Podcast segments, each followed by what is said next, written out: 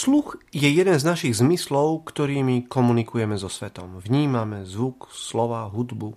Dnešný svet a my s ním je však presítený zvukom a dokonca hlukom. My sami sme vystavení obrovskému množstvu podnetov, ktoré tu niekedy ani neboli.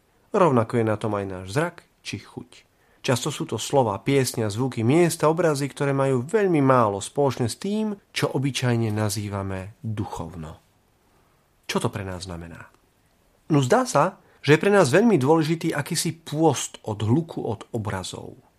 Musíme sa, zdá sa, dobrovoľne zrieknúť niektorých podnetov, ktoré zbytočne zaberajú v našej mysli a v našom srdci miesto – iba tak bude možné hovoriť o našej skutočnej duchovnosti. Ak prenecháme priestor duchu, ktorého je najlepšie počuť v tichu.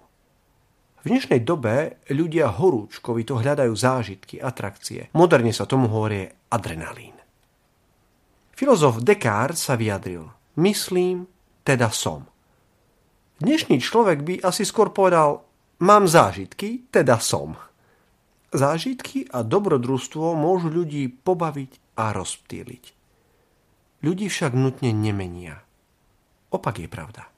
Ak ich budeme iba hromadiť stále viac a viac, ak sa budeme stále častejšie rozptýľovať, budeme jednoducho iba rozptýlení. Riskujeme tak, že nebudeme sústredení na to, čo nám v prvom rade prináša radosť, naplnenie a pokoj. Aj preto je pre nás dôležité, aby sme si pravidelne dopriali, tak povediac, dávkovali ticho ticho, ktoré nám umožní počuť ten správny hlas, hlas ducha. Naša viera nám hovorí, že sa nemáme prispôsobovať mentalite tohto sveta, ako to napísal aj svätý Pavol vo svojom liste Rimanom. Ale že máme naše dni tráviť preniknutý mentalitou neba, teda niečím, čo nám prinesie naozajstné uspokojenie a skutočnú radosť. A ticho je výborný spôsob, aby sme to pochopili.